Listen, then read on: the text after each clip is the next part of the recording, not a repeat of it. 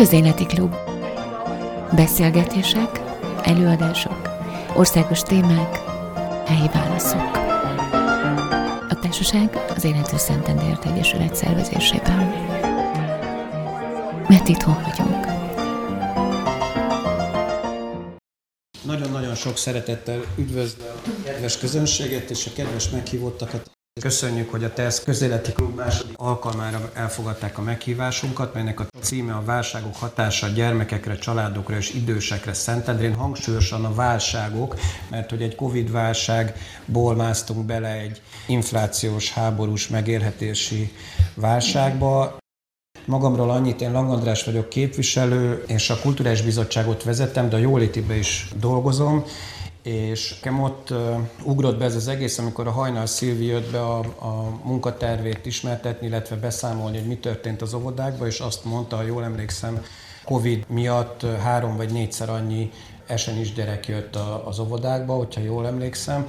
Ez nagyon megmaradt bennem, és gondoltam, hogy azóta is ez a helyzet nem javult és szeretném akkor a vendégeinket külön üdvözölni. Hajnal Szilvia Szentendrei óvodák vezetője, illetve hozta Marko Etelkát, óvodapszichológust, a dr. Mazán Katalint, a Dunakanyar Családsegítő és Gyermek Jóléti Szolgálat vezetőjét, kolléganőjét, Hargitani Csendes Mónikát, üdvözlöm Kecskésné Sípos Andrát, a Szentendrei Gondozási Központ vezetőjét és kolléganőjét, Lovas Juditot, az Idősek Klubja vezetőjét. A végére hagytam, de nem utolsó sorban Gerőcs Katalint, aki az Egészséges Városért Közalapítvány kuratórium elnöke, és akinek el kell rohannia még este most a ködbe kocsiba ülni, mert vidéken tart holnap előadást, és ezért, ha megengeditek, vele kezdenénk.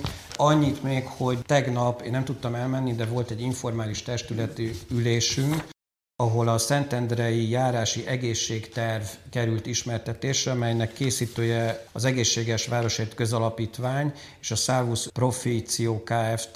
Gerőcs Katalin és dr. Kuntár Ágnes vezetésével, és ez annak köszönhető, hogy alpolgármesterünk Magyar Judit összehívta az egészségügyi kerekasztalt, amely ezzel a kérdéssel foglalkozik, és hogy ebből az anyagból én is szeretnék majd idézni, de megkérem a Katalint, hogy akkor légy szíves, vezest fel ezt a témát. Tehát még egyszer a válságok hatása gyermekekre, családokra és idősekre Szentendrén. Nyilván a végére oda szeretném kifuttatni, hogy mi az, amiben mi szentendrei polgárok segíteni tudunk, és az intézmények, ami ebben az anyagban is hangsúlyosan szerepel, hogy tudnak együtt segíteni ezekben a kérdésekben.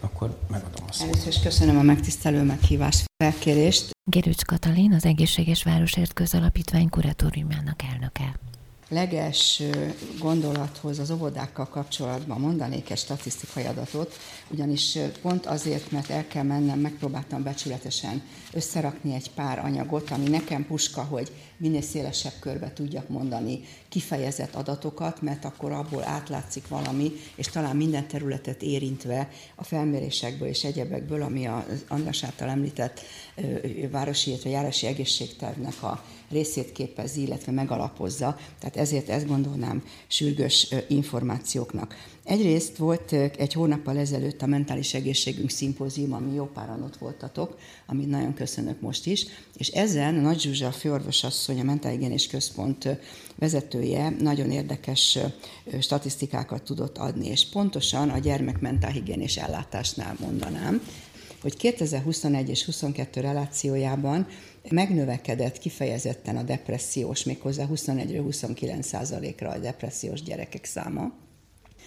Érdekes módon ez vagy azért, mert másképp kezelik, vagy már átment a depresszióba. A figyelemzavarosok 41%-ról 33%-ra mentek, de ugye itt még évvégéig történhet valami, mert ez egy szeptember végi 2022-es adat, tehát valószínűleg ez majdnem ugyanaz lesz igazából ez az emocionális zavaros, illetve a figyelemzavarosok is nagyon sok és szorongó is, és valószínűleg az autista szám jelentősen szintén megnövekedett. Tehát én ezt csak alátámasztanám ezzel a statisztikával, ami a SZEI hivatalos adatbázisából származik a gyerekellátással kapcsolatban.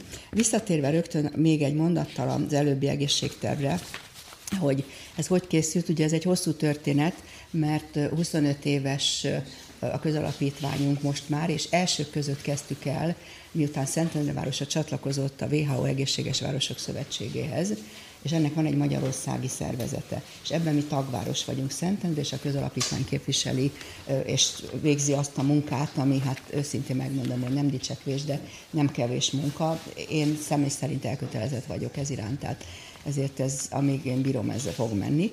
No, lényeg az, hogy az egészségtervet először egy akcióprogramot 2003-ban készítette el a közalapítvány, úgy hívtuk, hogy Környezetegészségügyi Akcióprogram. És alapvetően ennek a mentén épülnek évről évre aztán azok a programok és azok a hát beszámolók, amik eljuttattak mostanáig, hogy akkor egy bizonyos egészségtervet felül kell vizsgálni, illetve ennek volt még egy előzménye 2017-ben, amikor beadtuk a SZEI, illetve a Praxis Közösség Szentendrén azt a bizonyos nagy pályázatot, ami a kettő pályázat együtt 230 milliós körülbelül összeget jelentett Szentendre városára és a járásra nézve, és ennek kapcsán készült el az a bizonyos járási egészségterv, amit kötelezettsége a városnak, mint járási központnak felülvizsgálni.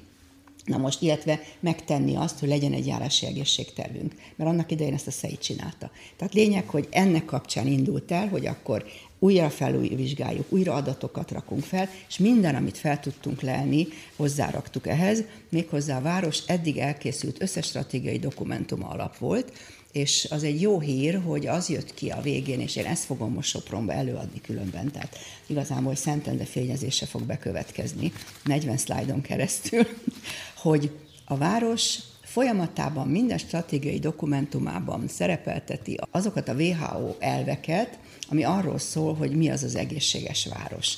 Tehát, hogy magában a dokumentumban hogy szólítja meg a lakosságot, hogy viszi be a döntéshozók minden szintjére azokat a kérdéseket, ami a az egészséggel, az életmóddal, a jóléttel, gyakorlatilag a jólétünk, a boldogságunk, ha egészségesek vagyunk, és ezt minden szintéren és minden korcsoportban megfelelő szakmai egyéb elvek alapján. Tehát ez egy nagyon gyors összefoglaló volt erről a kérdésről és a végén pedig önkormányzat, illetve önkormányzat a közalapítvány bízta meg. Pont ezért, mert azért nekünk igen sok előzményünk van már, hogy próbáljunk meg valamit kezdeni ezzel az, a tudáshalmazzal, és hogy lehetne ezt egy csatornázott formában egy jól működő és jogilag is mindenféleképpen szakmailag elfogadható egészségtervbe önteni.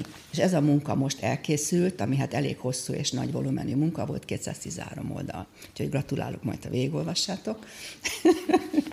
szóval ennyit erről. Most amit én itt elhoztam anyagokat, ugye kezdtem a gyerek mentálhigiénével, de akkor rögtön mondanám a felnőtt ellátással kapcsolatos problémákat, hiszen a a válságok, és hát nem lehet megkerülni a Covid-nak a, sem magát a Covid-ot, sem az azonnali problémákat, sem a utóhatásokat. És majd lesz egy post-Covid kérdőív, amit mondok mindjárt. De ha már itt tartunk, akkor a felnőtt ellátásban történő diagnózisokkal kapcsolatban ugyanezt a grafikon elmondanám, hogy igazából ez tartósan hosszú évek alatt 50-50 százalékot jelent minden évben szinte a depresszióval kezelt, megjelent betegek aránya.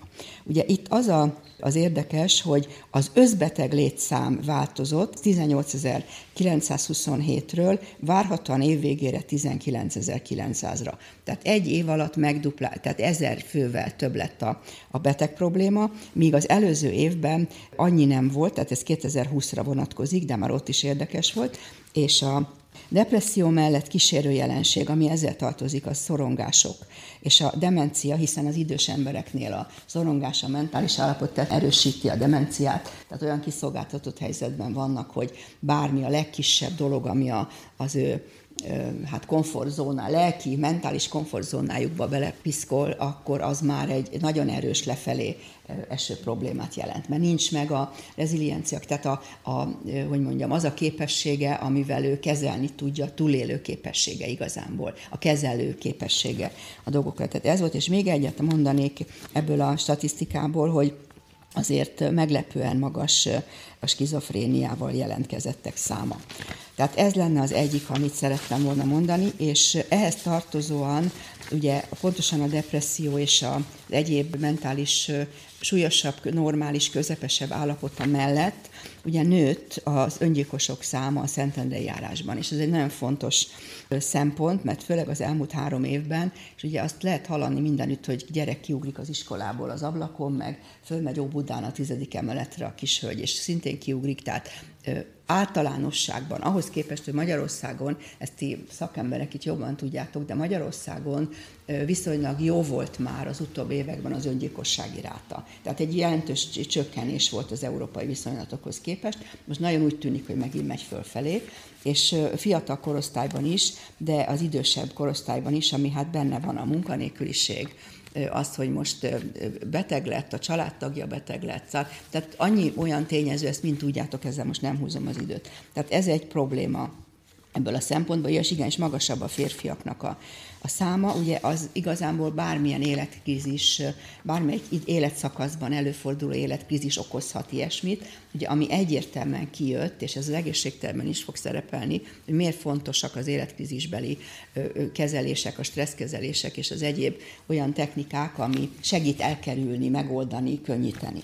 Tehát ez lenne itt egy kérdés. A következő probléma, és azért ezt sem lehet megkerülni, hogy semmilyen szinten, nem csak Magyarországon, sem Európában, sem a világon a működő egészségügyi rendszerek nincsenek olyan szinten felkészülve sem anyagilag, sem szakember szempontjából, arra, hogy kezeljék vagy a rohamos szociális ellátáson belüli egészségügyi kezelést kívánó időseket, vagy pedig a munkavilágából kieső, vagy végleg, vagy időleg, illetve a fiatalokat. Ugye szerencsé, hogy nálunk van a, a mentálhigién és egy ifjúsági orvoslás, tehát a Vadaskertnek a doktorai gyerekellátást tudnak csinálni, ami nagy szerencse, de nagyon kevés van Magyarországon, és a depressziósok olyan szinten hát haladnak, hogy épp ahogy az előadáson is volt, hogy 2000, sőt, ez máshonnan is olvastam, 2000 talán 30-ra már 30-ra, de 2040-re biztosan vezető megbetegedési ok lesz a depresszió és a mentális problémák.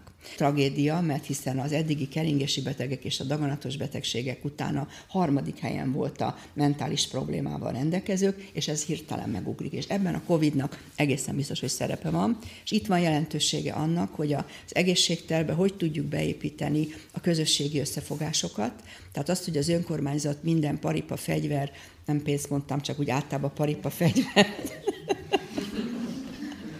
Tehát az a segítség, amit a jogi és egyéb hátterénél, államigazgatási hátterével kapcsolatban, illetve azok az intézmények, akik amúgy eddig is megcsinálták a magukét, igen komolyan, hogy tudják azt háttér biztosítani, hogy ki alakuljon mondjuk egy segítőhálózat.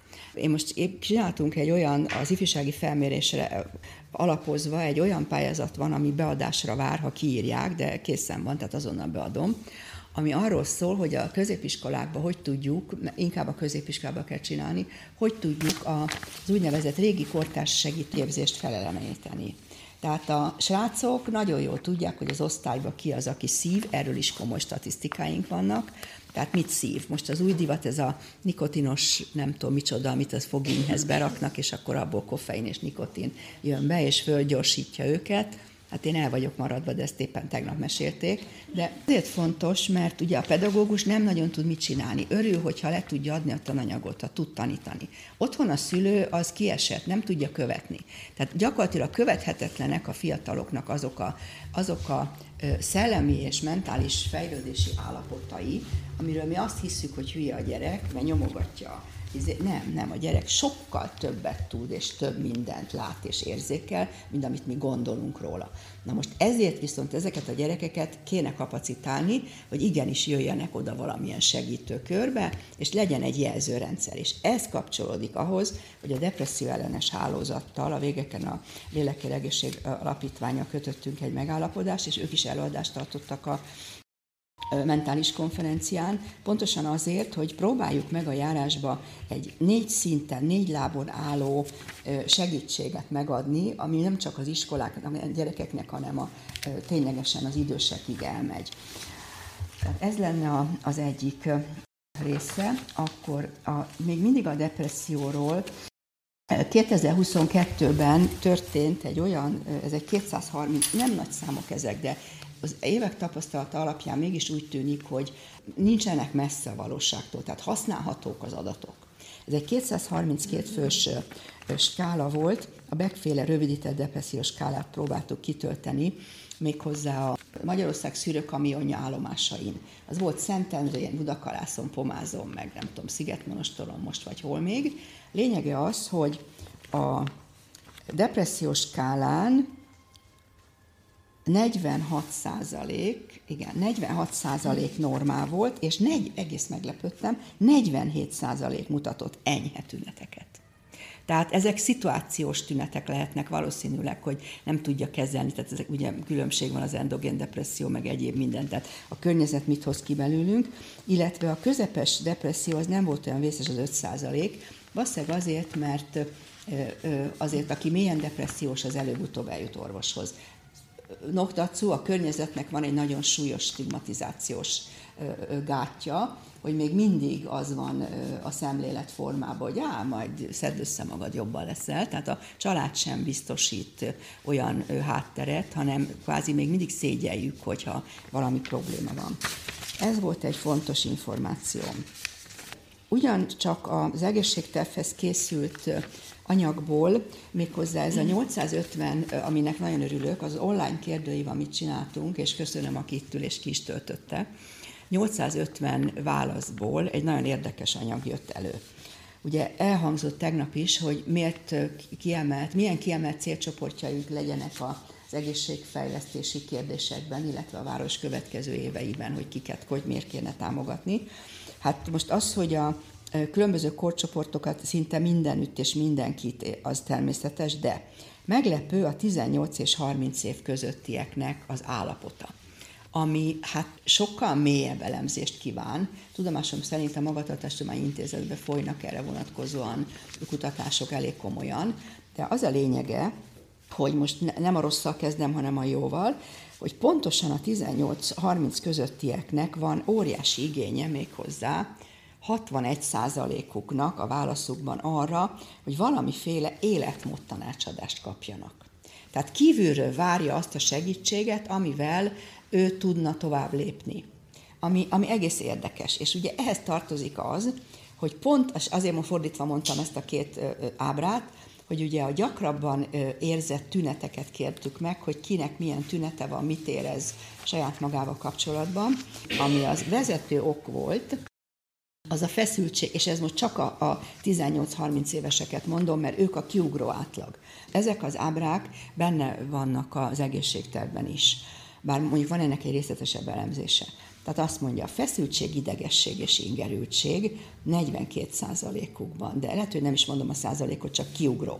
A fejfájás ugyanúgy kiugró, és a stresszes állapotok szintén kiugrók, és most ehhez jön egy olyan, hogy két dolog, hasfájás, puffadás, savasság, és emellett egy állandó fáradtság és aggódás, szorongás. Tehát már olyan szinten van, hogy szomatizálja. Tehát azok a tünetek, amik mentálisan problémát okoznak és nehezek, azokat szomatizálja. Ez egy teljesen egyértelmű a hasfájás, puffadás, vagy a nyakmerevség, vagy a feszültségtartás, vagy egyéb.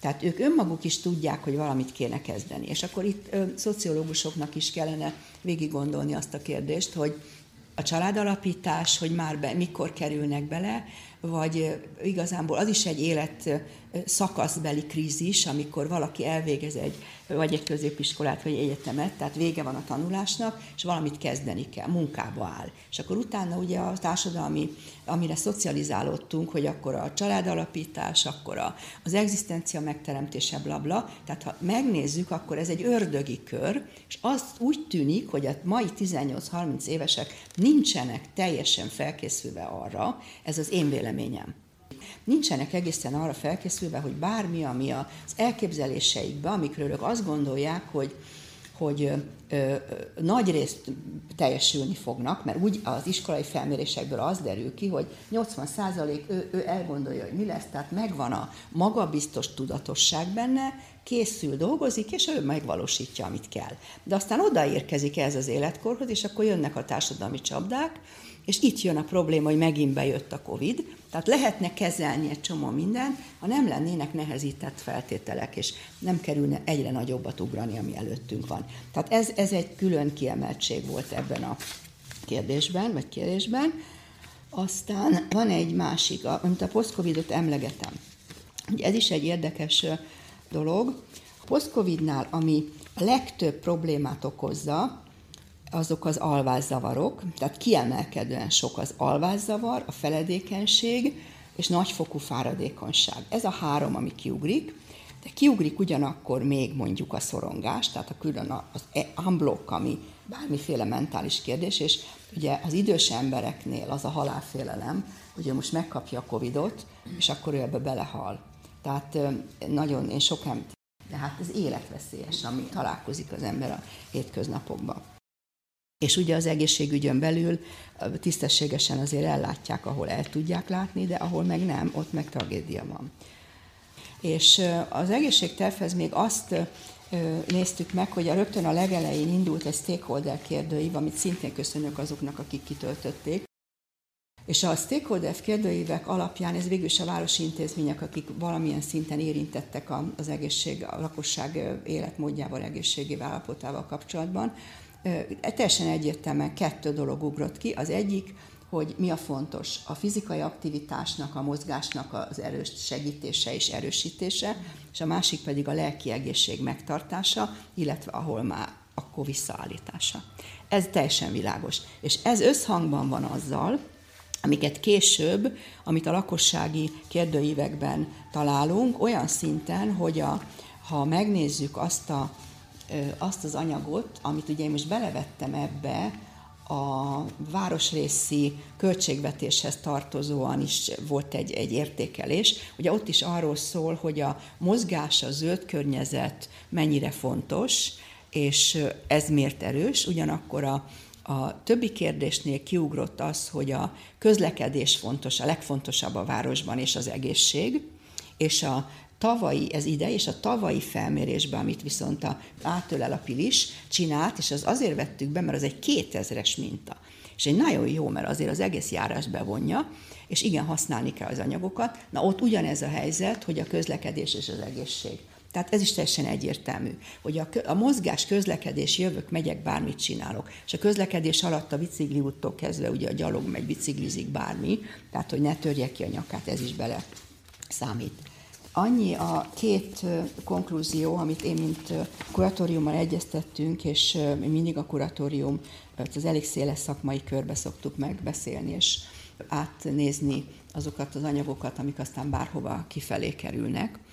Fit Magyarország alapítványal, aki szerintem tarthatott volna jobb előadást is arról a témáról egy kicsit, ugye, de mindegy, szuper volt ez a mozgás téma a másik pedig a, a Végeken a Lélekért Alapítvány. Mind a kettővel kötöttünk együttműködést, pontosan azért, mert a Szentendrei térség egész jó fel van készülve, sőt, mi több Szentendre, mint járási központ ezeken az anyagokon keresztül arra, hogy alkalmas legyen egy országos pilot projekt fuktatására. És én szépen megfogtam ezt a kérdést, és úgy döntöttünk, hogy próbáljuk meg, hogy a FIT Magyarország mielőtt országos terjesztésbe kerül, kérdés még, hogy jóvá hagyják-e, meg mikor, meg hogy lesz, valószínűleg csak jövőre, de lépjünk bele, és legyen ez egy fél éves mintaprojekt itt a járásban és Szentendrén. Mindjárt mondom, hogy ezt mit fog csinálni, illetve a másik része pedig a depresszió ellenes hálózatot építsük ki szintén a Szentendre járásba. Erre ugye evidencia az is, illetve hát nem tudjuk, hogy mi lesz vele, de azért az EFI-nek a lelki egészségközpontja alkalmas sok mindenre, és ugye ők pont a járási feladatokkal kell, hogy foglalkozzanak, tehát ott is tudnak működni, és a különböző települések önkormányzatai vevők erre. Tehát mindenféle helyen és helyszínen támogatással találkoztam, és most őszintén megmondom, hogy én az idén már többet nem akarok egy dolgozni, mert nagyon elfáradtam, túl sok minden volt, de jövőre januártól egy komoly tervet fogunk végig építeni arra vonatkozóan, hogy lépésről lépésre milyen metodika ütemezés szerint mikor mit csinálunk, ami egy folyamatos kampány. Én nem szeretem ezt a szót, hogy kampány, de folyamatosan lesz egy, egy folyamatában történő egészségterv, cselekvési terv végrehajtása. Úgyhogy én ennyit tudtam volna így nagyon gyorsan elmondani, remélem nem voltam nagyon tömény. Nagyon köszönjük. Én, én egyébként ebből az anyagból még kiegészítve talán annyit felolvasnék, amit majd mindannyian látni fogtok, hogy az egészségügyi szolgáltatások elérhetősége a járványhelyzet alatt jelentősen csökkent. A járványhelyzet és kapcsolódó korlátozások miatt a bizonytalanság, félelem, veszteség, gyász a legtöbb ember életében megjelent. Így van. Amiről beszéltél, nagyon magas a krónikus stresszel összefüggésbe hozható, gyakran előforduló tünetek száma, különösen a 18-30 éves korosztályban, általános társadalmi és gazdasági folyamatok, járványhelyzet, háború, gazdasági válság, infláció, recesszió, réma, energiaválság miatti egzisztenciális veszélyeztetettség és bizonytalanság tovább nőtt. Hát nagyon köszönjük, hogy, hogy ránk tudtál én, és, és akkor, ha jól értem, akkor a, a labdát az Andreának azt mondtad, végszavaztad, mert... Igen, hát szegény. Jó. Szóval, hogy, hogy hogy látjátok a, azt, a, ami a ma estének alapvetően a kérdése, hogy amennyire emlékszel a Covid előtti időszakra, akkor a Covid hogy hatott, és most mi látszik ebből a számotokra ellátottakból, hogy hogy hat az emberekre ez az egész történet? Hát ez így nagyon érdekes, szeretettel köszöntök mindenkit. Kecskésné Sípos Andrea, a Szentendrei Gondozási Központ intézményvezetője.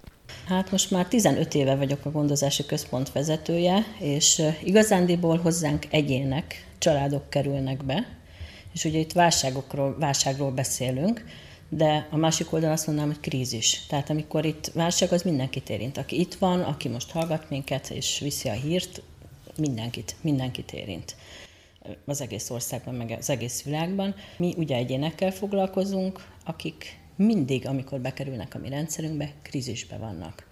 Tehát ott maga az idős, maga hozzátartozó, könnyes szemmel, és ebből próbálunk valamit kihozni és segíteni rajtuk. Úgyhogy igazán, amikor jött a Covid, amit mi tapasztaltunk, hogy villámgyors és még inkább jobb megoldási stratégiák kellenek. Az kell hozzá, hogy az embernek a probléma megoldó képessége azonnal tudjunk reagálni dolgokra, mert nem egyszer volt reggel, hogy ott álltunk 7 óra 5-kor, és aznapra kellett megoldás. Tehát ezt föntről vezényelni sem lehetett volna, lehetetlen lett volna, mert hiszen egyik napról a másikra gyűrűzött tovább ez a Covid, amiről ugye beszélni tudunk, ami már lezajlott, és hát én azt látom, hogy ez a, ugye érint itt a pszichológusokat, meg, meg mindenkit, hogy nagyon-nagyon fontos, hogy úgy legyünk a környezetünkben, meg mi magunk, hogy probléma megoldók legyünk, kreatívak legyünk, mert enélkül elveszünk. Én, és én azt gondolom, hogy maga az intézmény dolgozó is mindannyian én azt gondolom, hogy a válogatott társaság, mert ez nagyon fontos, hogy probléma megoldó, talpra eset legyen, ne várja a sült galambot, tehát mi nem így szoktunk várni, hanem megoldjuk. Mi, mi tudunk tenni. Tehát nem az, hogy mit hogyan nem lehet megoldani, hanem mit hogyan oldunk meg.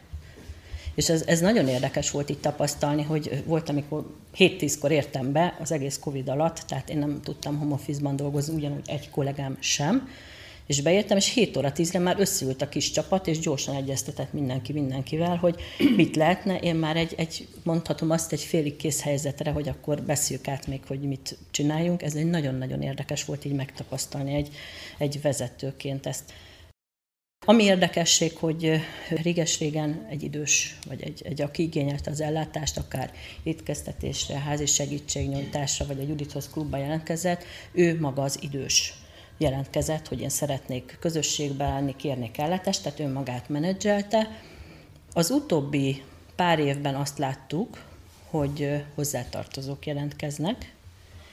Hozta az is, hogy egyre több hozzátartozó van, fiatalok, gyerekek, unokák külföldön, tehát ez is egy érdekes helyzetet hozott nálunk, amikor Dél-Amerikából e-mailezünk, messengerezik a gondozónővel, és, és erre vevők a házi gondozók, a kollégák, hogy akár munkaidő után, vagy az ő egy kicsit a magánéletébe belépve, tehát az az ő vérmérsékletőktől függött, hogy úgy ránk bíznak egy hozzátartozott adott esetben egy demens időst, hogy, hogy gyakorlatilag a mi gondozónünk a családtag, ennek a veszélyességével együtt, hogy hol van az a határ, amikor azt mondjuk, hogy ez a mi egy óránk, ez hétköznap kevés, és bizony előfordult olyan nem egy esetben, amikor a gondozónő felkereste a hozzátartozót Dél-Amerikába adott esetben, hogy, hogy most van az a határ, hogy jöjjön haza, és megoldást kell, mert most már nem fog így egyedül működni az idős. Tehát ez, ez ilyenkor megint elgondolkodunk, hogy hol van a mi kompetencia határunk, hol van az a határ, amíg tudunk segíteni. De ez nyilván olyan kollégák, olyan dolgozók kellenek, akik ezt bevállalják, és ezt, ezt ehhez kell a szakmaiasság. Tehát sok ember gondozhat, segítem a szomszédot, civilként segítenek, ez, ez nagyon szép, nagyon jó, de ez adja az egész rendszernek szerintem egy gondozási központnak a, a, a szakmaiasságát, hogy ők ezt tanulták, érzik ennek a felelősségét, hogy mit csinálnak, hol vannak a kompetencia határaink, és ez tényleg, tényleg nagyon fontos ezt betartani. Amit az utóbbi, hát most azt mondhatom, hogy az utóbbi két hétben, mert ebben, ebben megmondom őszintén, hogy én mindig kimegyek minden környezettanulmányra az ellátottakhoz, pont azért, hogy megismerjem a családot. Ha mesélnek, beszélnek a lányokról, hogy helyzet van, vagy valami, akkor ne egy név legyen, meg egy cím, hanem a mögött arc és élethelyzetek tartalom van. Mindig kérjük, hogy le, ha lehet, akkor a hozzátartozó legyen ott, hogy, hogy ne felette döntsenek, hogy mit szeretnének, hanem közösen, és mondják el, hogy mi, mi az, amit szeretnének intézni és falakba ütközünk. Ez a Covid hatása szerintem, hogy azt látjuk, hogy olyan szorongók, hogy felajánljuk a segítségünket, a hozzátartozó szeretné, és ellenáll. Tehát az, akit szeretnénk ellátottunknak és segítenénk, segítőkezet nyújtanánk, és olyan mértékben ellenáll, hogy, hogy azt látjuk a hozzátartozó pislog és könyvbelábad a szeme, hogy ő szeretne segíteni, az idős is látjuk, hogy feszült, ideges, és nem tudja hova tenni, akkor egy kis időt kér, van, akinél tudunk, látjuk, érzékeljük, hogy, hogy igen, adunk egy kis időt, van, akinél nem igazán jó dolog, hanem adunk egy napot, és akkor holnap után vágjunk bele, mert ha azt mondjuk, hogy egy hét múlva vagy hívjon vissza, az soha nem fog én visszajelentkezni. Mondom, ezek a tiltakozások, meg depresszió, tehát ezzel nagyon, az elmúlt két hét az töményen, tehát én, én a múlt héten is úgy mentem haza esténként, hogy hogy azt mondtam, hogy ki vagyok facsarva. Tehát ebben már nem tudunk vele mit kezdeni. Nekünk ez egy olyan kudarc, hogy eljövünk valahonnan, és segítő, segítenénk, és nem tudunk. Tehát működik egy rendszer, fenntartja az önkormányzat, ott vagyunk feltöltve, más szervezetekkel együtt dolgozunk, és finom hangolunk, hogy mit tudunk tenni, és nem. És van, joga van hozzá, tehát ha valaki nincs gondnokság alatt, nem látjuk, hogy olyan állapotban lenne, hogy gyámhivatalnál gondnokság alá helyezzék, és, és nem lehet, tehát nem tudunk segíteni. Úgyhogy ezek érdekes dolgok, úgyhogy egy csomó mindenen túl vagyunk. Ugye itt az időszak, az elmúlt időszakban, ha az ide ültetjük, akkor tud majd mesélni az ő területéről. Ugye az étkeztetésben a Covid időszaka alatt volt egy nagy, tehát renge, nagy, óriási volt a fluktuáció. Mi azt szeretjük, ha valakit felveszünk, akár egy napra ebédesünk, egy hatalmas nagy dokumentáció, aláíráspapírok, minden tartozik hozzá, és nekünk az a jó, ha ő éveken keresztül ellátottunk lesz, minden nap visszük munkanapokon az ebédet. Ehhez képest ez Covid alatt hatalmas nagy fluktuációval járt. Az elején ugye egy csomóan bejöttek a rendszerünkbe, aztán vagy segített a hozzátartozó, vagy szomszéd segített, önkormányzat, egyebek, és, és akkor egy óriási, tehát hatalmas, tehát 180-200 ember váltása volt, és nem ugyanazok, hanem egy ekkora köteg dokumentáción keletkezett személyanyag, még máskor szokott lenni egy évben ekkora, és nálunk ugye maga az ellátott egy létszám, ha beszélünk mondjuk egy 200 fős ebéddeltetésről, ott, ott még mellette, tehát ez jóval több embert érint. Úgyhogy ez azért minket eléggé hát hogy mondjam, rengeteg munkánk volt vele, de ezen túl vagyunk. Házi segítségnyújtásban, ugye itt a gondozónők mennek ki az időseknek az otthonában és segítenek, hát ez a Covid alatt is érdekes volt, ott is szinte napi váltás volt, mit enged a jogszabály, mit nem, hogyan csináljuk. Mi végig a Covid alatt dolgoztunk, tehát ugyanúgy, mint az egészségügyben, mi egy napot nem zártunk be, nem is lehetett volna, és hát imádkoztunk, hogy ne legyünk betegek. Próbáltunk minden kollégát, hogy akkor nem kell bejönni ott a napközbeni megbeszélésre délkörül, hanem ahogy lehetett szétszettük őket, de ez is naponta váltottunk reggel délre, hogy kitaláljuk, hogy hogy működjön a rendszer, hogy nehogy mi is kiessünk ebből az egészből. Az iskola egészségügyben meg az ö, kollégák tudnának itt mesélni, mert hogy ott is van egy területünk, meg területi védőnök. Itt volt, amikor otthonra a kollégák online ö, home office, tehát jogszabály szabályozta, hogy most éppen itt a vége, nem mehetnek be a tanácsadóba, szét kell szednünk mindenkit, és mindenki otthonról dolgozik. Ehhez a technikai feltételek adottak, nem adottak. Tehát egy, itt is egyik napról a másikra változott, de mi azért házi barkács módon már azért kitaláltuk azt, hogy szétülnek a kollégák, váltásba jönnek, aki lehet legyen otthon, ha éppen nincs tanács tanácsadása, hogy ne fertőzik egymást, hogy ne egyszerre robbanjon be ez a, a betegség. Tehát amit tudunk, azt, azt oldjuk meg, és aztán jött a jogszabály, megerősítve azt, amit mi kitaláltunk, de hát ennek nyilván volt átfutási ideje. Az idősek klubja, ugye ott egy nagy bázis van, tehát ott, ott, ott, ott az egy nagyon látványos terület, Úgyhogy örülök, hogy pont a házi segítségnyújtás került be a Szentendrés vidékébe, mert ez egy ilyen háttérbe kerülő, úgyhogy mikor felkerestek a a, a szerkesztők, hogy ezt szeretnék egy kicsit kiemelni, vagy előtérbe helyezni, ennek nagyon örültem. Ugye az idősek klubban, maga az idősek nappali ellátó intézménye, demens betegekkel együtt integráltan működünk, hát az érdekesen működött, mert volt, amikor be kellett zárnunk. Tehát föntről jött egy helyzet, amikor jött a jogszabály, hogy most aztán be kell zárnunk, Hát Judit tudna mesélni, hogy, hogy mit, mit álltak ki a kollégák, hogy mekkora szervezéssel járt, listákkal, papírokkal. Gyakorlatilag az idősek klubját, azt nem behoztuk az időseket, azt a jó pár, szerintem ez a 80 valahányas létszám, ez az Juditnak, ezt mondom, hogy 30 fős férőhelyünk van, 7 fő demesre, tehát ennyi, aki, aki minden nap bejöhet, plusz egy ilyen 10%-os eltérés. Ez a létszám, ez az éves, tehát akik elmennek idős otthonba, mert ugye ez is bekövetkezett, de erről tudna Judit bővebben mesélni, bekerültek, mikor vége volt a Covid-nak, kiürültek az otthonok, és villámgyorsan kikerültek a klubból, ami látszott is a létszámunkon. És akkor ott pislogtunk, hogy na akkor most mit tegyünk, adott esetben egy ilyen fórumon hirdessük, hogy bejöjjenek, még többen betöltsük a férőhelyeket. Érdekesen alakult, és gyakorlatilag nem behoztuk az időseket, hanem Juditék mentek ki mindenhova. Tehát erre a nem tudom hány embernek, tehát házhoz vitték ki a szolgáltatást, de ugyanígy idősek klubjaként, ellátottjaként működtek, hát mindenféle kívánság volt ami nekünk is tanulság volt, és sok helyen mi voltunk az egyedüli kapocs, ami, ami nagyon jó érzés volt, egy kicsit elszomorodtó is, mert van, akire rá se nyitotta a hozzátartozó az ajtót, hogy ő nem viszi be a Covidot. Mondtuk, hogy de kenyér kellene, meg, meg a gyógyszereit kiváltani. Mi ezt megoldottuk, ezen is túl vagyunk. Kicsit mondhatom azt azért, itt a Szilvivel pont beszéltünk az óvoda vezetővel, hogy korábban mi, mint intézményvezetők nem is voltunk kapcsolatban, és azért a Covid ezt hozta magával, hogy voltak ilyen intézményvezetői megbeszélésünk, és hát utána egy rendszeres kapcsolat lett, úgyhogy, úgyhogy ennek vannak azért így ebből a szempontból pozitív hozadékai is ez a része, ami viszont nagyon, nagyon negatív, ez a, ez a depresszió, a szorongás, az, az ilyen ö, helyzetek. Van ugye egy hajléktalan szállónk is, most a szállóvezetőt már nem akartam elhozni, mert szegény minden szabad idejében velem tölti beszélgetésre, és egyeztetünk, ő egyébként ügyelő is a szállón.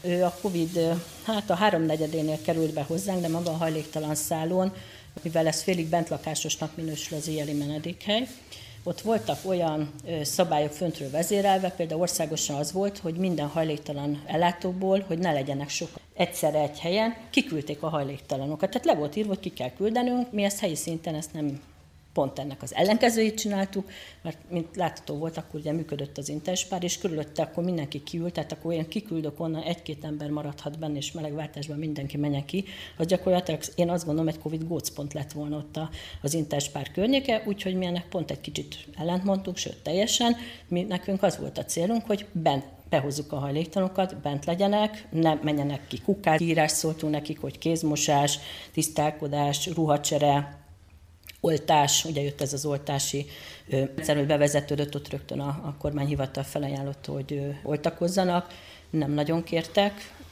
kollégák belettek oltva, az ellátottak nem, de ott is szinte naponta volt valamiféle új szabály, amit körleveleztünk, hogy egységesen gondolkodjunk és beszéljük meg, tehát ott nagyon-nagyon-nagyon ügyesen kellett ezeket a helyzeteket kezelnünk. Én azt gondolom, hogy ügyesen, mert azért mondható, hogy sem az idősek klubjában nem volt robbanás, lenne hajléktalan szálon sem. Azt feltételezem, hogy ennek az is volt az oka azon kívül, hogy van két takarítónk, tehát én azt gondolom, hogy egy hajléktalan ellátásban nyilván a szociális munkások is nagyon fontosak, de mint minden ellátásban itt is nagyon fontos, hogy két takarító volt délelőtt délután, most is így van, tehát a higiénia az egy alap. Hogy ott minden áttörölve, fertőtlenítve, tudunk mosni, tudtunk ruhát szárítani, váltóruhát adni, és minden, ami, minden, amit tudtunk, megtettünk annak érdekében, hogy, hogy ezt visszafogjuk. Hát igazándiból ennyi, ha Juditnak van kedve és ideül, akkor ő tudna mesélni a... Lovas Judit, az idősek klubjának vezetője. Tehát a pandémia előtt meg mindig a, az időseket úgy szoktuk, tehát a családdal együtt szoktunk kapcsolatba kerülni, és mielőtt kitört a járvány, tehát ilyen békésen szokott ez történni, jön a család, jön a idős, és jelentkezik, hogy bejön az idősek klubjába. A pandémia után én azt figyeltem meg, hogy így, így elharapózott a félelem a családtagok között is. Beengedjük, ne engedjük be. Lehet, hogy ott lesz beteg. Lehet, hogy, hogy ott benn már, már van valami olyan dolog, ami a mamára veszélyes. Viszont törekedtek a biztonságra is, Úgyhogy ami gyors, felgyorsult, és amit mi tapasztaltunk, hogy az idős otthonok felé kezdték terelni az időseket. De ilyen kampányszerűen, ez az idős még nagyon fiatal, még bejöhet, de a hozzátartozó úgy érezte, hogy úgy lesz biztonságban az édesanyja, meg az ő esetleges család is, hogyha az, a, beküldik egy otthonba, tehát ez nagyon jellemző volt. Tehát a félelmet tapasztaltam a, inkább a családok között, a családtagok között, az idősek azok nagyon örültek, hogy visszajöhetnek. Tehát gyakorlatilag égtek a vonalak. Juditka, jöhetünk már? Mondta, még nem lehet. Csak mikor már a rendelet lejön, hogy jöhetnek, akkor pedig nagyon-nagyon örömmel, és nagy csalódás volt részemre, amikor egy-két hét múlva, vagy egy hónap múlva mondták, hogy megyünk az otthonba, mert a, a, a lányom vagy a fiam úgy látta ezt biztonságosnak, hogyha még egyszer történik egy ilyen, és én nem mehetek ki a házból, akkor legyen a mama biztonságban.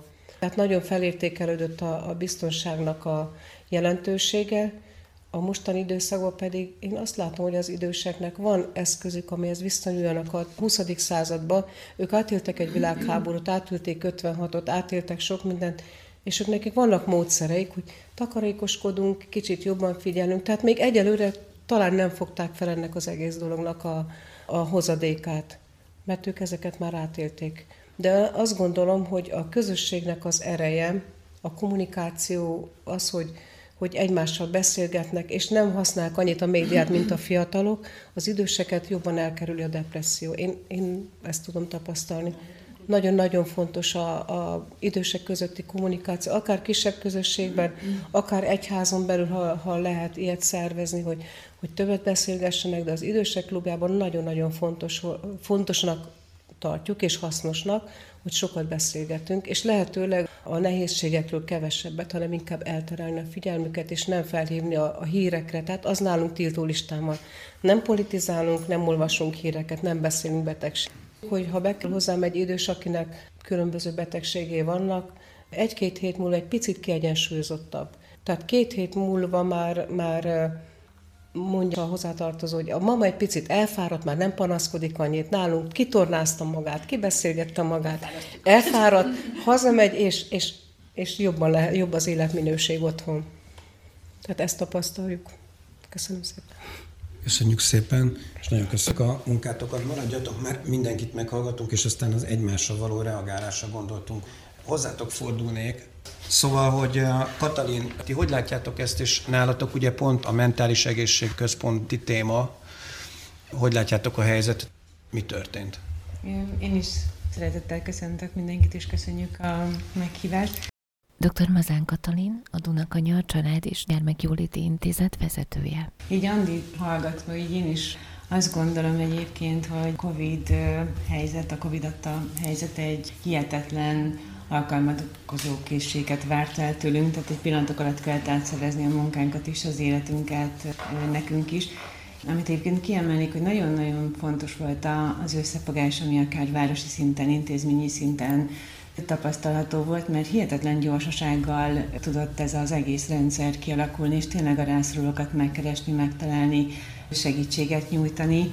Pont egy picit így elgondolkoztam, hogy a, ami most fog következni, amit még nem tudunk, csak sejtjük, hogy, hogy újabb krízis elé fogunk nézni, itt is azt gondolom, és már így előre próbálunk készülni különböző szervezetekkel való kapcsolatépítéssel, hasonló dolgokkal, mert nagyon fontos szinten tudni, hogy adott helyzetben, hogyha probléma lesz, akkor kihez tudunk fordulni segítségen, mert mi egy olyan alapellátás nyújtó intézmény vagyunk, aki igazából egy kicsit eszköztelen, és nekünk mindig valakire kell valakihez kell fordulnunk, vagy valakitől kell várnunk valamifajta, nem, nem azt mondom, hogy segítséget, de hogy egy, együtt kell dolgoznunk adott esetben, akár Andiékkal, akár a gyámhivatal, a rendőrséggel, önkormányzattal, és ez nagyon jó, én azt gondolom, hogy nagyon hasznos lesz a jövőre nézve, és hogyha már tudjuk előre, a Nagy Isten most egyébként meg, megnőttek a, az időskorúakra jövő jelzések, hogy segítségre van szüksége, és nagyon fontos lesz tudnunk, hogy hova tudunk nyúlni, kihez tudunk fordulni majd adott esetben, aki nekünk ebben segítséget fog tudni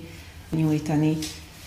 A Covid ideje alatt az volt a, a nagyon ijesztő, hogy ugye mi működtetjük a, az észlelős jelzőrendszert, ami, ami azt jelenti, hogy tulajdonképpen, hogyha gyermeki veszélyeztetettség merül fel, akkor mindenkinek kötelessége jelezni ezt felénk, akár közoktatásnak, gyámügynek, rendőrségnek és az állampolgároknak is, és onnantól kezdve, hogy ugye bezárkózott mindenki, mi attól azon aggódtunk, hogy hogyan fognak hozzánk ezek az információk eljutni, mert sokszor a család ugye nem jelentkezik el a probléma adódik, hanem akár a környezet, iskola, óvoda, bárhol ez előjöhet, és innentől kezdve, hogy ez így bezárult, nálunk ez volt a legakkasztóbb, hogy, hogy mit fog majd ez szülni, amikor újra kinyit minden, és Egyrészt itt van az Emese is, ő is foglalkozott ebben a témával, mint pszichológus, úgyhogy ő is, hogyha gondoljátok, szívesen elmondja, hogy ilyen, amit pont kérdeztél, hogy mi a tapasztalat.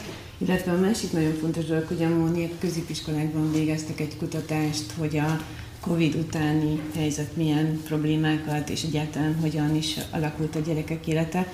Úgyhogy ez a másik, ami szerintem ide kapcsolódóan, hogyha elmondhatjuk, azt megköszönöm. Hargita Iné, Csendes Mónika, óvodai és iskolai családsegítő.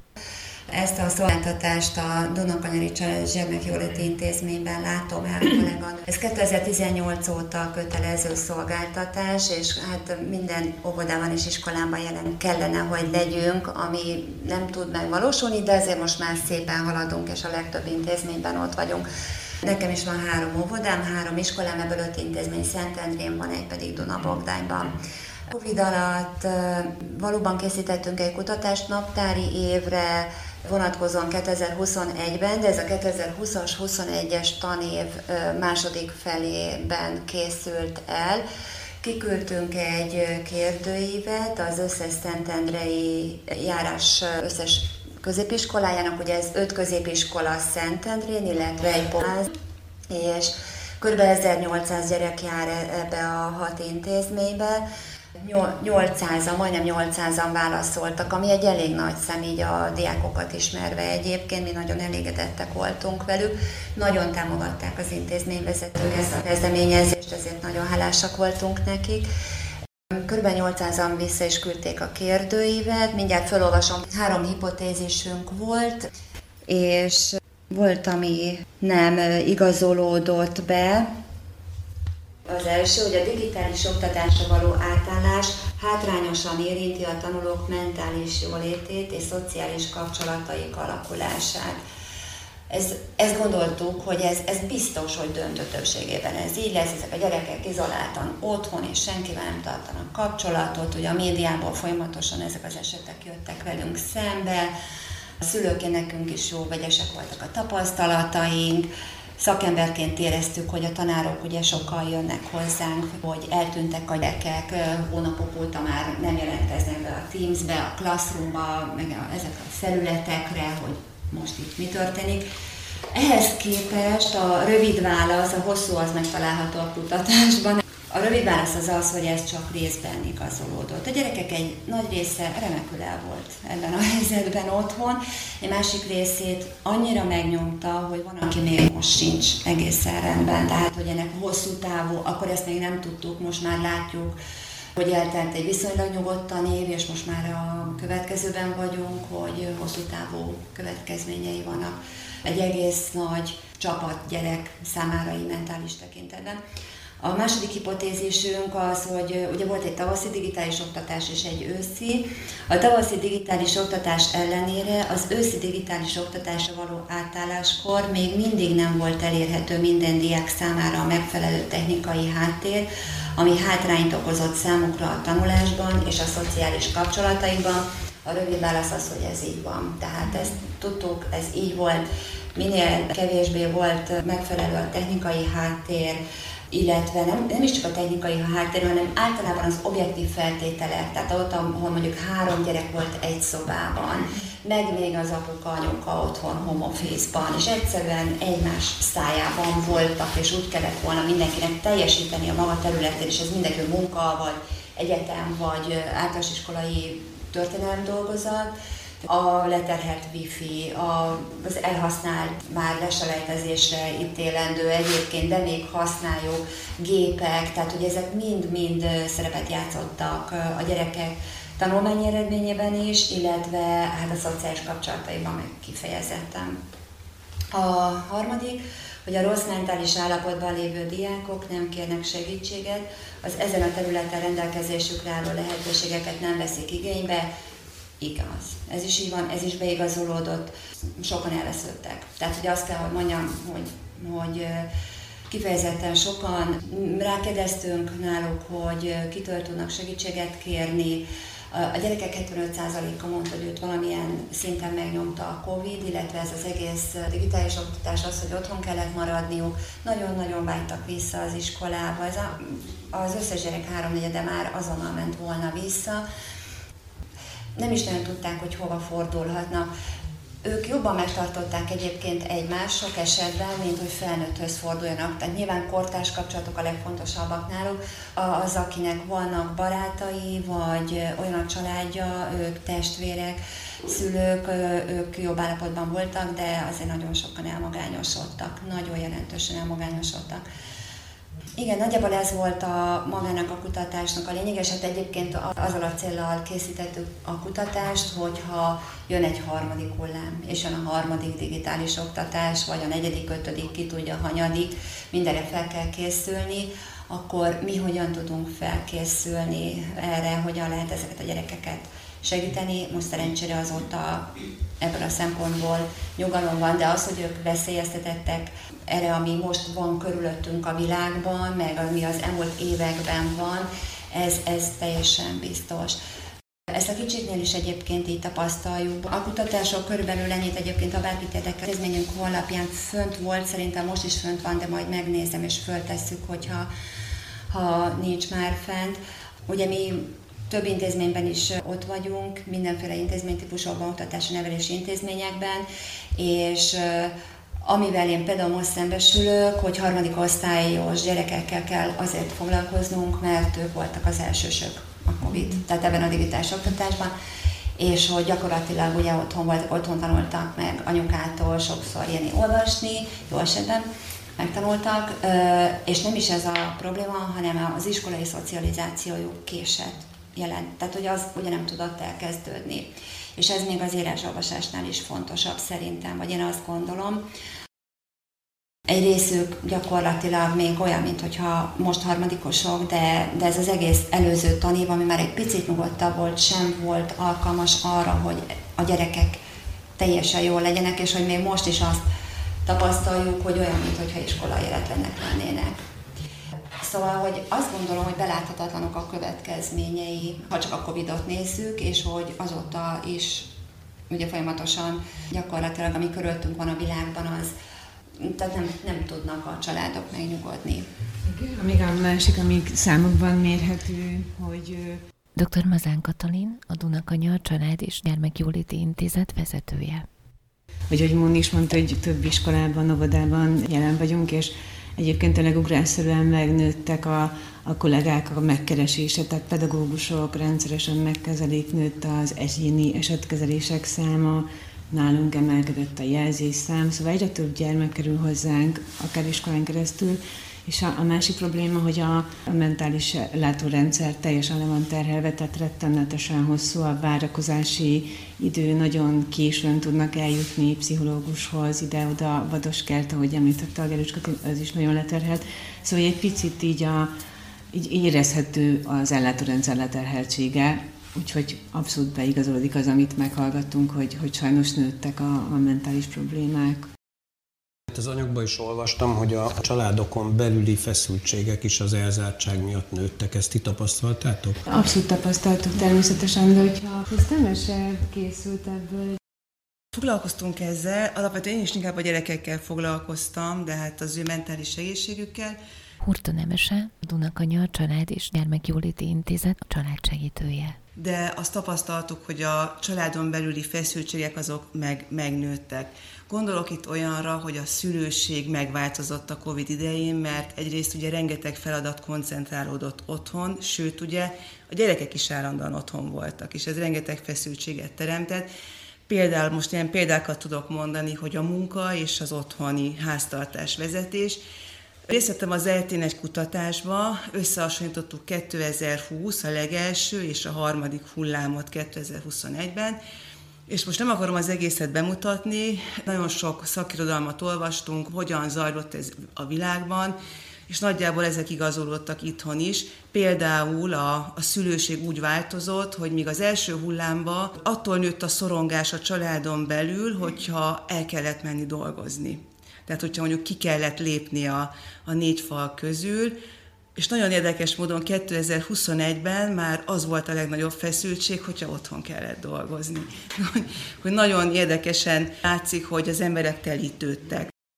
Nagyon nehezen küzdöttek meg ugye a, a háztartással, hogy otthon kellett háztartást vezetni, tanítani a gyerekeket és home office-ba dolgozni. Hozzátok forduló esetekben is ez Igen, szolgál. ez manifestálódott. Például kik voltak az érzékeny csoportok? Ugye itt elhangzott, hogy meglepő módon mindenki az időseket féltette, és az lett az eredmény, hogy alapvetően ők mentálisan elég, egész jól voltak a, a végeredményben, mert hogy olyan megküzdési stratégiákkal rendelkeztek, amik ugye a múltból már mennyi mindent átéltek. És ugye a legsérülékenyebb korosztály a mi kutatásunkban is a fiatal felnőttek voltak, főképp ugye a 18 év fölött, mert ugye eleve van egy ilyen normatív krízis, hogy meglépjék a, fenn, a fiatal felnőtt kor kezdetét, a, a párkapcsolatkeresést, a családalapítást, és ez ugye terhelődött ezzel a Covid bezártsággal, és hogy egyértelműen ők sérülékenyek voltak, ez azt jelenti, hogy náluk depresszió, szorongás, addiktív viselkedés, szuicid gondolatok sokkal erősebben megjelentek. Viszont az időseknél ezek a mentális problémák így nem erősödtek fel. Példákat tudnék mondani, hogy például a szülőség, ugye, hogy mi okozta például a stresszt a, a szülőknél, ilyenekre terjed ki a vizsgálatunk. Hogy érdekes módon a stresszt lege, más okozta 20-ba, 21-be. Ugye azt is tudni kell, hogy Magyarországon nem nagyon voltak nyilvános adatok, hogy hogyan zajlott le ténylegesen ez a vírus adatilag, de hát, hogy mennyi volt a megbetegedés, a halálozási ráta. És hogyha az ember megnéz egy ilyen nemzetközi statisztikát, akkor azt kell megállapítani, hogy Magyarországon nagyon súlyos volt a járvány, tehát jóval magasabb volt a százezer főre jutó halálozások száma, mint a környező országokban és ennek következtében ugye ezeknek a mentális hatása is erős volt. De hogy például az első hullámba alig volt megbetegedés, ugye akkor óriási volt a pánik, de hát összesen hat, minden, minden halálok szörnyű, de hogy összesen 600-on haltak meg az első hullámba, míg mondjuk a harmadikba ugye tízezren, összesen amikor mi néztük ezt nyáron, akkor ilyen 40 ezernél tartott a halálozás. Megnéztük, hogy a pánik az olyan nagy volt az első hullámba, hogy a szorongást a, az életmódváltás adta. A harmadik hullámba pedig bekúszott ugye a, a vesztesség, hogy nagyon sok családban megjelent a, a betegség, többnyire minden családban megjelent már egy halálozás, és hogy például a szorongás szintet egyre inkább az egészségért való szorongás okozta. Utána, hogy a családok működése, a szocioökonomiai helyzet hogyan befolyásolta a szorongásunkat, ez is érdekes, hogy, hogy alapvetően azt gondolnánk, hogy ez egy ilyen létbizonytalanságot okozott, de azt láttuk, hogy, tehát, hogy nagyon sokan ugye a, a jó módban élők közül jobban szorongtak, és hogy például a szülői kompetenciát sokkal nehezebben élték meg. Az azt jelenti, hogy módosabb családokban úgy érezték, hogy ők nagyon rossz szülők lettek a COVID miatt, mert ugye rengeteg szolgáltatást vesznek igénybe, úgy tűnt a, a felmérésünk alapján, amiktől mind elestek. És ugye ez is egy feszültséget nőtt, hogy ők, ők tehát hogy nem voltak a családok ahhoz hozzászokva, hogy 24 órában a gyerekekkel vannak. Hát most ennyit tudok mondani, de hogy az biztos, hogy a szülőséget, de olyan szülői működésmódok alakultak ki, amik korábban nem voltak. És ugye akkor egy kicsit behozom a mostani válságot, hogy ez a bezártság, ugye ez, ez ezt előhozta, de hogy nagyon sok minden megmaradt, ugye a mostani, tehát hogy nagyon sokan maradtak home office-ba dolgozni, csomó minden nem ugyanúgy állt vissza, mint a Covid előtt, csak hogy mostani válságban ugye nagyon erősen megjelenik ez a kiszolgáltatottság, hogy ez a gazdasági bizonytalanság, ami egyébként akkor kevésbé volt meg. Tehát, hogy arra is számítunk egy picit, hogy ez a válság, ez lehet, hogy még súlyosabban fogja érinteni a családokat, mint a Covid-válság. Mert itt meg megjelenik ez a Tényleg ez az anyagi bizonytalanság, hogy nem tudjuk kifizetni a számlákat, nem tudunk rendesen élelmiszert venni, és persze megjelenik a bezártság fenyegetettsége is, hogy mi van, hogyha bezárnak megint az iskolák. Ugye, hogyha, mit tudom én, a, a, a rezsiszámlák miatt akár egy-két hónapra bezárnak. De valószínű, hogy sokat lehet tanulni az elmúlt évekből, hogy hogyan küzdöttek meg a családok, és ezeket majd elő kell venni most is. Köszönjük szépen. Van még nektek? Még, még talán annyi, hogy a, most lehet, hogy egy picit az idősek fele fog elterelődni a fókusz, és majd itt nagyon fontos lesz az egymásra figyelés, tehát hogy, hogy abszolút érzékenyítik kell majd a lakosságot a fele, hogy szóljon, vegye észre, ha, ha probléma van a szomszédjában, tehát hogy mindenképpen egy picit szerintem a fókusz most a családokra, az is, de az idősekre most szerintem még jobban kell majd figyelnünk.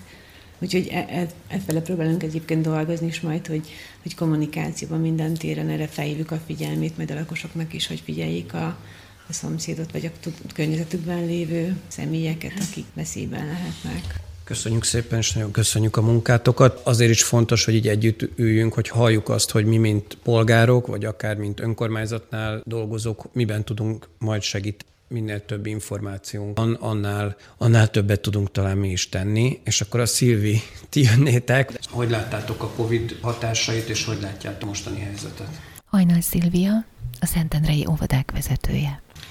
A családok gyerekeknél is állapotáról majd az óvodapszichológus fog majd részletesen beszélni, Markó Etelha. Én elsősorban az intézkedési tervekről tudok beszélni, hogy mikor megjelent 2019 tavaszán az intézményekben sajnos a koronavírus, akkor egy hirtelen állapot volt, azt se tudtuk, hogy mit tegyünk. Figyeltük a gyermekek betegségének, a felnőtteknek a létszámát, hogy ki milyen arányban betegszik meg. Szerencsére az oktatási hivatal is kapcsolt, és egy intézkedési tervet küldött el minden óvodának amit nekünk át kellett dolgozni a helyi intézkedési tervünkre. Hát itt meglepő volt, hogy elrendelték a maszk használatát mind a kollégáknál, a fejlesztő pedagógusok, logopédusok is ilyen pajzsban dolgoztak, úgy mehettek a gyerekek közelébe. Többszöri feltötlenítés volt, a takarítás, a, a tisztálkodás, napjában tízszer mostak kezet a gyerekek, tehát ez egy újabb szokás volt, amit be kellett vezetnünk nálunk sikerült azért ezeket megvalósítani. Nagyon köszöntük az önkormányzatnak az ózonos fertőtlenítést, ami minden hónapban jöttek, és este bezártuk az óvodát, két órán keresztül akkor fertőtlenítették az óvodákat.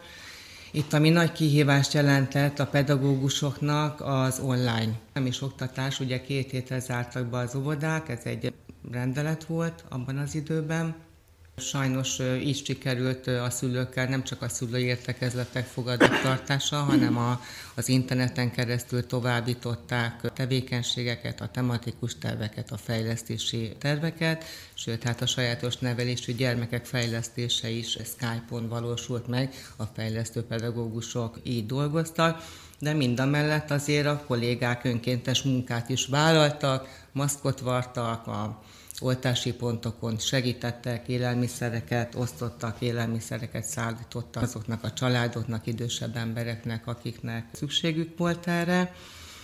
A legnagyobb problémát és munkát itt az óvoda központban, megmondom őszintén, ez az adminisztráció jelentette, mikor naponta három helyre kellett leadni a gyerek létszámadatokat, felnőtt létszámadatokat, ki betegedett meg, ki jön dolgozni, melyik csoportot zárom, melyik csoportot nyitom, akkor ugye nem csak az oktatási hivatalhoz kellett írni, az ANTS is kellett ugyanúgy értesíteni, és akkor a kettőnek a véleményét kellett akkor mérlegelni, hogy melyik az erősebb. Úgyhogy a iszonyatos sok munkába került, illetve hát a beiratkozás, ez is online módján tudtuk megvalósítani. Egy hetünk volt rá, hogy 250-260 családot kellett koordinálnunk, tehát itt interneten és telefonon keresztül, hogy zöggenőmentesen tudjuk ezt véghez vinni, illetve a gyerekeket fel tudjuk venni. De amit említettél, itt, hogy megemelkedett sajnos a, hát a BTM-es gyerekeknek a száma, Minden évben gondolom ti statisztikai adatszolgáltatást kell, hogy végezzetek, és a tavalyi évben kb. olyan 20, remélem jól mondom, 20 gyermeknél tapasztaltuk, hát a duplája, tehát 40, 42 BTM-es gyerekünk lett a mostani évben. Ezt szerintem gondolkodtunk, hogy miért, hogy miért lehetséges ez. Gondolom ez a, ez a bezártság. A Tehát BTM az mit jelent? Ez a beilleszkedési magatartási zavart jelent. Főleg azoknál a családoknál tapasztaltuk, ahol volt iskolás gyermek, és szegény anyukának, apukának ugye egy számítógép előtt ott kellett ülni, és tanulni a gyerekkel egész délelőtt, akkor a pici az óvodás azt se tudta, hogy most mit csináljon. Hát ilyen állapotba jöttek vissza. Nagyon sok család kereste meg az óvodapszichológust is, és amit így észrevettünk, hogy sajnos így a, a vállások aránya is szétmentek így a családok így a koronavírus alatt. Úgyhogy én ennyit tudok úgy körülbelül elmondani erről, és akkor Tusi megkérnélek. Markó Etelka, óvodapszichológus.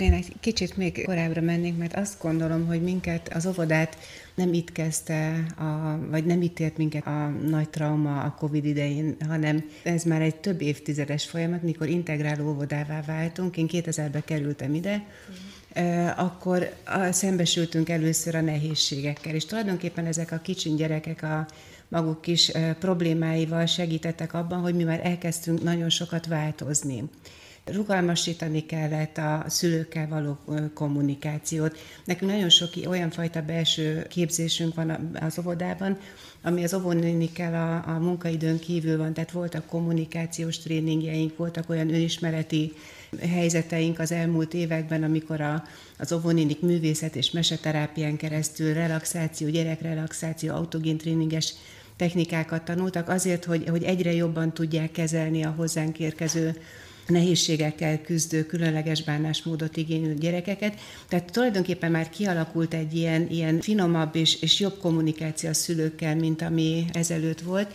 Már ebben a megváltozott állapotban ért minket a, a COVID. Covid-nak én, én mondanék néhány pozitív hozadékát ennek a, a történetnek. Az egyik pozitív hozadéka azt hiszem az, hogy nagyon-nagyon sok szülő keresett meg a ebben a karanténos időszakban, és vették fel az onlineos kapcsolódási formát, aminek a, az egyik pozitívum az, hogy sokkal nyitottabban hozták a kérdéseket, a problémákat, sokkal inkább elkezdték vállalni a felelősséget. E, azelőtt mindig azt éreztük, hogy a gyerekkel csináljunk valamit a gyerekkel, oldjuk meg ezt a problémát, és a Covid idején, ahogy többet voltak a gyerekeikkel, kezdték látni azt, hogy valahol döccen, döccen a kapcsolat a gyerekkel, döccen a kapcsolat a családban, és milyen megoldási módokat lehetne ehhez segítségül kérni, és rengeteg ilyen online kommunikáció folyt a szülőkkel, a másik pozitívum, hogy, hogy azelőtt sokkal gyakoribb volt az, hogy az anyákkal beszéltük mindig a, a gyerekkel kapcsolatos dolgot, és most szinte rendszeresen jönnek a szülők párban, apák, anyák függetlenül attól, hogy együtt élnek vagy elváltak, az online formával, vagy lehetőség lett arra is, hogy akár az apa munkahelyről kapcsolódjon be, és, és beszéljük meg a különféle nevelési helyzeteket. Tehát ez is számomra egy pozitívum volt. Aztán nagyon felerősödött a jó kommunikáció és a kapcsolódás a szülők és az óvónők között. Ez, hogy be voltunk zárva a gyerekekkel, a szülők nem léphettek be az óvodába, ki kellett találni azokat a formákat, ahol a szülők mégis tájékoztatva vannak arról, hogy a gyerekekkel mi történik az óvodán belül, és lett egy, egy sokkal harmonikusabb, nyíltabb, nyitottabb, problémát bátrabban felvető kommunikációs helyzet, ami ebben a, a nehézség, hogy teljes mértékben igaz az, hogy nagyon-nagyon sok a probléma, és rengeteg problémával jönnek és keresnek meg minket, és ehhez már kezdem azt érezni, hogy lassan kevesen vagyunk ott. Négyen vagyunk gyógypedagógusok, és egyszerre foglalkozunk azzal, hogy az óvodában az óvónőknek a mentálhigiénével foglalkozzunk. Biztosan ismerősek ezek az adatok, hogy milyen óvónő hiányjal küzdünk, és azért nagyon fontos, hogy folyamatosan meg legyenek támogatva a részünkről. Hiszem, hogy amennyi az erőnkből telik, meg is támogatjuk az óvónőket, illetve nagyon sok a, a szülőknek a kérdése, a problémája. Hozott ez a evidos helyzet új problémákat, sokkal több a bepisilés, bekakilás, nem kakilás, evés probléma, tehát ezek az alapproblémák. Egészen másképp néz ki most egy, egy fejlesztő foglalkozás a gyerekekkel, szinte vissza kell nyúlnunk másfél-két éves korba ölbeli játékokhoz, simogatós, ölelgetős játékokhoz, rengeteg a, a szorongás, nagyon sok a szorongás, ami hát az, az a fajta félelem, amiben éltek, élnek a gyerekek, kétféle formában jelenik meg, az egyik a, a kifelé zúduló agresszió, és a másik, amit önmaguk fel ellen fordítanak, ez a szorongásuk, depresszív állapotuk nagyon, nagyon sok rémálommal küzdenek, és ami most egy, egy nekem ebben a nevelési évben egy új jelenség, ez a, a filmekkel és a, a számítógépekkel való olyan jellegű elárasztottsága a gyerekeknek, hogy már szinte nem lehet hozzáférni az egészséges érzelmi és mentális állapotukhoz. Ilyen sokat soha nem tudtam a horrorfilmekről, mint amennyit most a 4-5-6 éves gyerekektől tudok pornófilmekről, a, a híreknek az olyan jellegű rájuk zúdulásáról, amivel egyszerűen nem tudnak mit kezdeni. Tehát most egy foglalkozásnak a, az első kétharmada arról szól, hogy mi történt veled, mi volt neked, hát a jó dolgot keveset szoktak mondani, de ezek, amik, amik így feszítik őket, ezek a filmek, ez, ez, ez elképesztő nehéz helyzet, úgyhogy most éppen azon gondolkodom, hogy hogyan kellene a szülőket összehívni valamilyen formában, és beszélgetni erről a, a dologról. Azt gondolom, hogy hogy ez a világ, amiben, amiben most mozgunk, hogy otthon vannak a szülők is, benne vannak ebben a szorongásos, félelemmel teli, depresszív állapotban, amit gondolom, hogy oldanak a, a sorozatokat mutató csatornákkal, és ezekben az időszakokban a gyerekek vagy ott vannak, vagy rá kellett jönnöm, hogy nagyon jól tudják használni a telefonos eszközt, és csak be kell mondani a telefonba, hogy horror, és akkor kidobja nekik a filmet. Ez most egy nagyon új jelenség, nagyon komoly probléma a szorongás, és a Pécsi Tudományegyetemnek a Szexádi Főiskola karán gyógypedagógus képzés zajlik, ahol van szerencsém tanítani, és ott indítanak most egy, egy olyan vizsgálatot, ami kifejezetten az óvodás korosztálynak a, a vizsgálata, a szülők szorongása hogyan jelenik meg az óvodás gyerekeknél, és hogy ennek a vizsgálatába fogunk bekapcsolódni mi is, és itt is megnézzük, hogy milyen adatok vannak. Tehát próbálunk rá ezekre a helyzetekre reagálni mi az óvodán belül is. Az is egy nagyon szerencsés dolog, hogy például itt a gyógypedagógiai képzésben már a a gyógypedagógusoknak meseterápiát tanítunk, zeneterápiát tanítunk, autogén tréninget, relaxációt tanítunk, tehát nagyon sok olyan plusz eszközt kapnak most főiskoláról kijövő hallgatók, akiket nagyon jól fognak tudni használni az óvodai, iskolai intézményekben várhatóan. Úgyhogy mindig jönnek új helyzetek. Azt gondolom, hogy most nagyon sokat kell eh, nyitnunk a, a szülők felé. Nagyon fontos ez a, ez a fajta együttműködés, kérik is a, a segítséget tőlünk. Ilyen sok nevelési tanácsot még, még nem kértek tőlem. Tehát régebben mindig úgy kellett behívni a szülőt, és akkor finoman elmondani, és miben kéne együttműködni.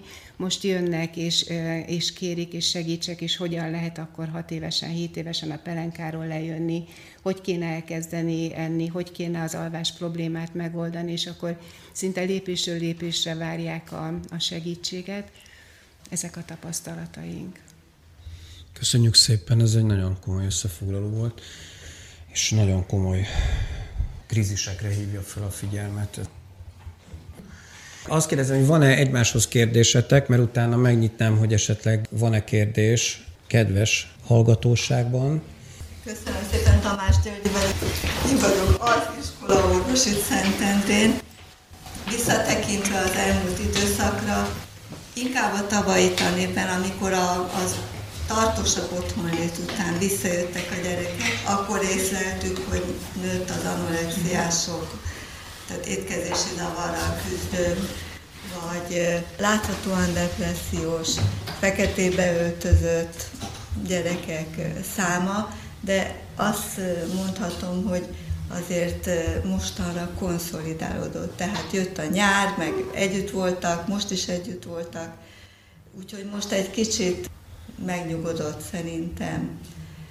illetve hát azért vannak, akik például ugye ez az önsértés, a, a falcolás visszatérő tünetük lett, pedig már kigyógyultak belőle.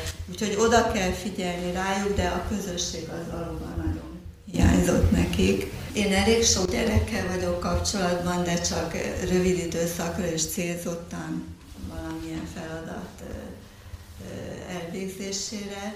Ilyen statisztikákat mi nem csinálunk, csak tapasztaljuk.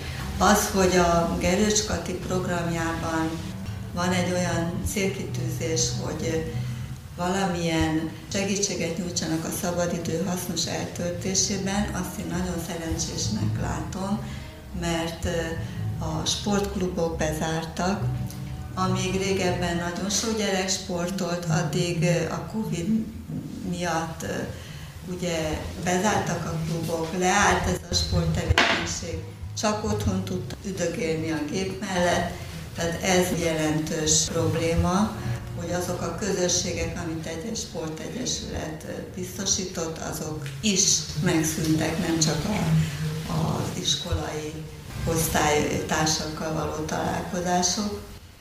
Úgyhogy valamilyen tömeg sport lehetőséget, ami nem drága, és a szülő ki tudja fizetni, és nem annyira teljesítményorientált, hanem inkább az együttlét, a, a közös játék, a közös tevékenység, hogyha ilyesmit meg lehetne valósítani, az nagyon hasznos lenne a gyerekeknek, ki tudná zökkenteni őket ebből a bezártságból, meg ebből a számítógép függésből, mindig is a, a jó szabadidős tevékenységek, tehát a különféle iskolai klub lehetőségek, azok mindig is jó hatással voltak a gyerekekre, és ezen kívül lehetne szervezni táncos vagy játékos összejöveteleket, ahol a, a fiatalok tudnak egy kicsit felszabadultabban kommunikálni, és valamilyen játék mentén, vagy, vagy közös tánc, vagy zenei élmény mentén kicsit érzelmileg jobb irányba hangolódni. Úgyhogy én ezeket fontosnak látnám a mentális állapotok javulása érdekében, de egyébként mondom, hogy a közösség az nagyon-nagyon fontos nekik. Köszönöm szépen! Köszönjük szépen! Ha nincs kérdés, vagy egymáshoz, én még a magyar Juditot meg szeretném kérdezni, hogy az egészségtervvel mi a terv? Ahogy én átnéztem az anyagot, ugye a, a kutatások, eredmények és a krízis kiemelések mellett az anyag végére nagyon hangsúlyos az együttműködésnek a hangsúlyozása, és ezt több ti is hangsúlyoztátok, és ugye itt most a gyerekektől az idősekig és a családokról van szó, tehát itt minden mindennel összefügg, és említettétek ti is, hogy a Covid-nak volt egy olyan pozitív hatás, hogy elkezdtek intézményvezetők, bár más látszólag más szegmensbe vagytok, de együttműködni, és itt mi is nagyon keressük a lehetőséget, mint polgárok, és mint önkormányzat is, hogy mibe tudunk segíteni, és ezért kértem a Juditot, hogy erről egy kicsit beszélj nekünk. Magyar Judit, alpolgármester. Hát valamikor a nyár folyamán létrejött az egészségügyi kerekasztal, először egy kisebb csapattal, aztán ez kibővült, és most már szinte minden, aki egészséggel foglalkozó, minden szegmenséből ott van valami képviselő, a gyógyszertáraktól, a védőnökön keresztül, gyermekorvos, praxis közösség, egészséges városért közalapítvány, EFI, tehát a szejének is ott van az a része, aki mondjuk a inkább foglalkozik, és inkább az egészségmegőrzésről beszél, a családsegítő is ebben részt vesz. Negyed évente ülésezik ez a bizonyos kerekasztal, és azt a célt tűztük ki, illetve a következő ülésen is ez már meg fog valósulni, hogy az egészségterv, amit egyébként a képviselőtestület fogadott el, hogy ezt meg kell csinálni, és most a novemberi képviselőtestület ülésen fogadjuk el magát ezt az anyagot, hogy ezt az egészségtervet elkezdjük megvalósítani. Tehát ebben vannak olyan dolgok, amik ugye az egészségről szólnak, és az egész társadalomnak szólnak. Tehát azt szeretnénk, hogyha a városban lennének olyan klubok, életmódklub például, ez nekem nagyon tetszett, ami egyébként benne is szerepel az egészségterven, ahol az emberek valóban megtalálják, és a város lakói azt, ahol jól érzik magukat, ahol tanácsokat kapnak, ahol segítséget kapnak a különböző problémáikra, és a januári ülésünkön, vagy a januári összévetelen ezt szeretnénk elkezdeni, és egy cselekvési tervet összerakni, az önkormányzat anyagi lehetőségének megfelelően elkezdeni ezt megvalósítani, és ehhez minden szereplőre szükség van, aki az egészséggel, vagy bármilyen módon kapcsolatban van, vagy akár az óvodákra, tehát az intézményeinkre. Egyébként az intézményeink minden hónapban üléseznek az intézményvezetők, és ott is mindig minden elhangzik, úgyhogy én úgy gondolom, hogy ez egy nagyon hasznos, mert nem egyesével ül le a városvezetés az intézményekkel, hanem mindenki elmondhatja ott, hogy mi zajlik, és ott is van egy kapcsolódási pont, tehát ott az intézményvezetők ugyanúgy hallják a másik intézményről, hogy náluk éppen mi a terv, és hát látunk egészen jó kezdeményezéseket, amik, amik így az intézmények között kialakultak. Egy picit, hogyha reagálhatok arra, hogy mielőtt állunk erre a krízis helyzetre, mi pont a jövő hétre hívtunk össze egy megbeszélést, és köszönöm szépen, hogy ennyire gyorsan reagáltatok és elfogadtatok, és kimondottan kommunikáció lesz, mert szeretnénk a városban egy egységes kommunikációt, és minden egyes részét, a, aki ezzel az egy energiaválságból kialakuló krízis időszakban tevőlegesen részt kell, hogy vegyen például, mint a családsegítő vagy a gondozási központ, akik biztos, hogy sokkal többet kapnak ebből, mint mondjuk egy másik intézményünk, hogy lássuk azt, hogy hogyan tudunk segíteni a, a lakóknak, és ezért is született meg ez az adományozós kezdeményezés. Két irányba mentünk el, egyrészt a szociális rendeletünket módosítottuk, és ott most van egy olyan Eddig, be nem, eddig nem volt ez a mm, telep, rendkívüli települési támogatás, amit bevezettünk szeptemberben, ahol pénzt tudnak igényelni azok bizonyos jövedelem sávok között, akik rászorulnak, és most az adománygyűjtést próbáljuk, ami ennek a, ebből a részből kiszoruló lakóknak tud segíteni, családoknak, időseknek, egyedülállóknak tehát akik nem nincsenek olyan jó anyagi helyzetben, de mondjuk a, azokban a jövedelemsávokban nem férnek bele. Ez az akció ez most indul, december 18-áig tart, és bízom benne, hogy azok, akik megtehetik, azok segítenek a lakótársaikon, hogy, hogy minél több pénzt össze tudunk gyűjteni, és akkor ezt szét tudjuk osztani azok között, akik tényleg rászorulnak. És talán ezzel egy picivel tudunk abban segíteni, hogy ne azon kelljen gondolkozni, hogy most esznek az emberek, vagy utaznak, vagy fűtenek. Tehát, hogy egy kis anyagi segítséget próbálunk így nyújtani. Tehát az önkormányzat abszolút ott van, és tudja azt, hogy, hogy mi zajlik és mi zajlott. Szakmailag nem tudtunk segíteni, de azokban a dolgokban, amik ugye folyamatosan voltak ülésezések polgármester úr vezetésével, egy operatív törzsülés, ez tényleg mindig volt, tehát abszolút képben volt a, a városvezetés azzal kapcsolatban, hogy éppen mi zajlik, és ahol tudott, ott segített. Köszönöm szépen, és nagyon köszönöm, hogy elfogadták a meghívást. Hogyha nincs több kérdés, talán én azzal megyek haza, hogy egyrészt egy melegség van a szívembe, hogy ennyit kapunk önöktől nap mint nap. Másrészt, hogy figyeljünk oda egymásra, támogassuk egymást, és segítsük egymásnak a munkáját, és a kommunikáció nagyon fontos, úgy, úgy gondolom. És nagyon köszönöm ezt az estét mindannyiuknak. Köszönöm.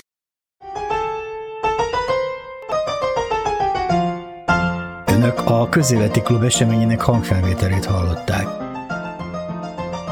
Szervező volt a Társaság az Élhető Szentendőért Egyesület www.tesz2000.hu